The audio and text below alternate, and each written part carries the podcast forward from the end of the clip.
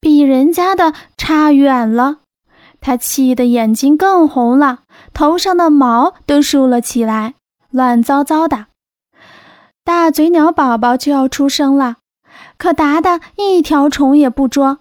他一看到大屋子和花屋子，就眼睛红红的飞回来，坐在角落里生闷气。吉吉又是捉虫又是孵蛋，可累坏了。噔噔在锯木头。他要给大屋子加盖一间厨房。达达说：“你有这么大的屋子，怎么还要再盖一间房子呀？”噔噔说：“我喜欢呀。”草屋子的主人佳佳喜欢在屋顶上编花，一串粉花又一串兰花。达达不痛快地说：“你有这么好看的屋子，怎么还要装点它？”佳佳说：“我高兴呀。”达达简直气坏了，他还乱揪自己的毛，身上的毛一根一根掉下来。达达变了。吉吉很奇怪，那个又快乐又勤劳的达达哪儿去了呢？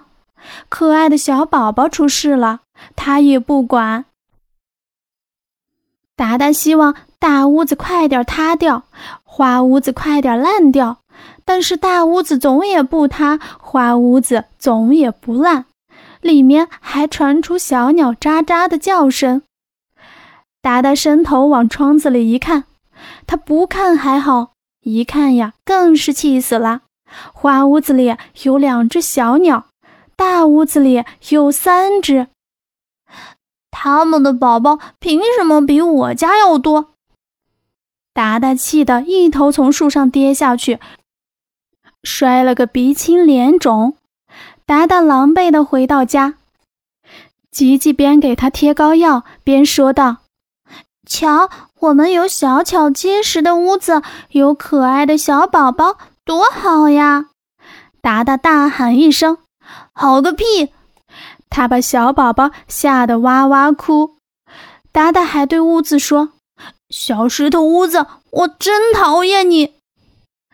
小石头屋子一听，可难过了，脸色一变，小石子儿都失去了光泽，变得又灰又暗。